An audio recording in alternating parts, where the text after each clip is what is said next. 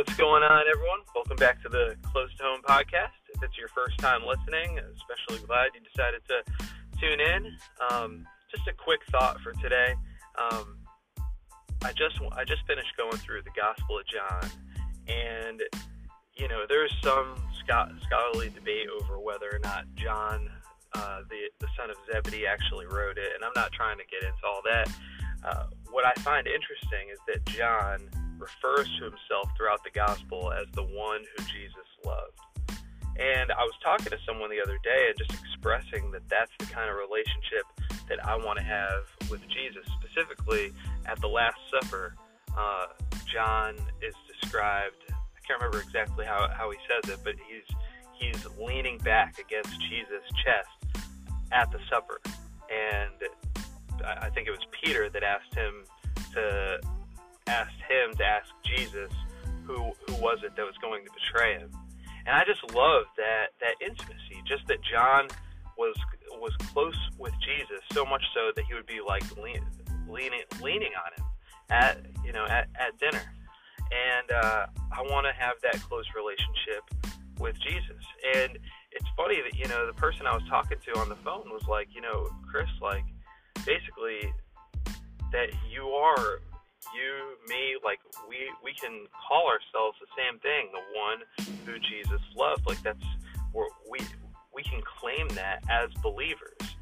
And I guess just there was some part of me that had thought that that was like some special distinction for John that I wasn't worthy to even call myself. But I'm like, man, like I if I was writing a if I was writing a gospel or if I'm if, or if I was you know, whatever. I mean, I can think of myself as the one who Jesus loved, and so so can you. So can really so can everyone because Jesus loves all of us. Now, not everyone accepts His love, but we can call ourselves the one who Jesus loved.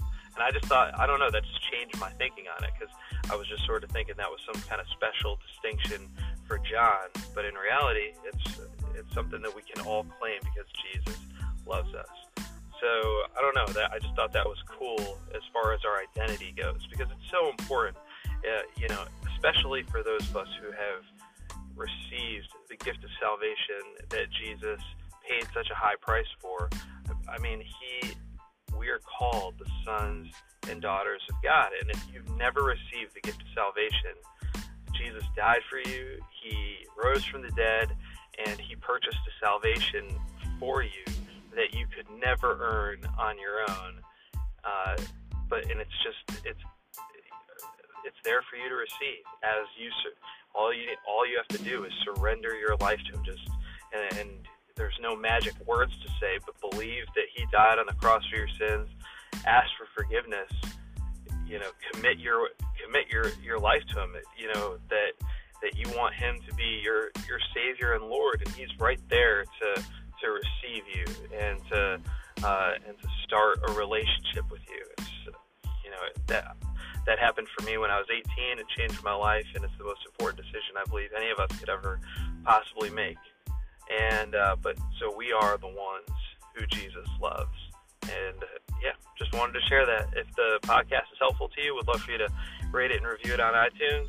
It'll help uh, help get the word out there. If you share it on social media, that'd be cool and uh, and have a great day.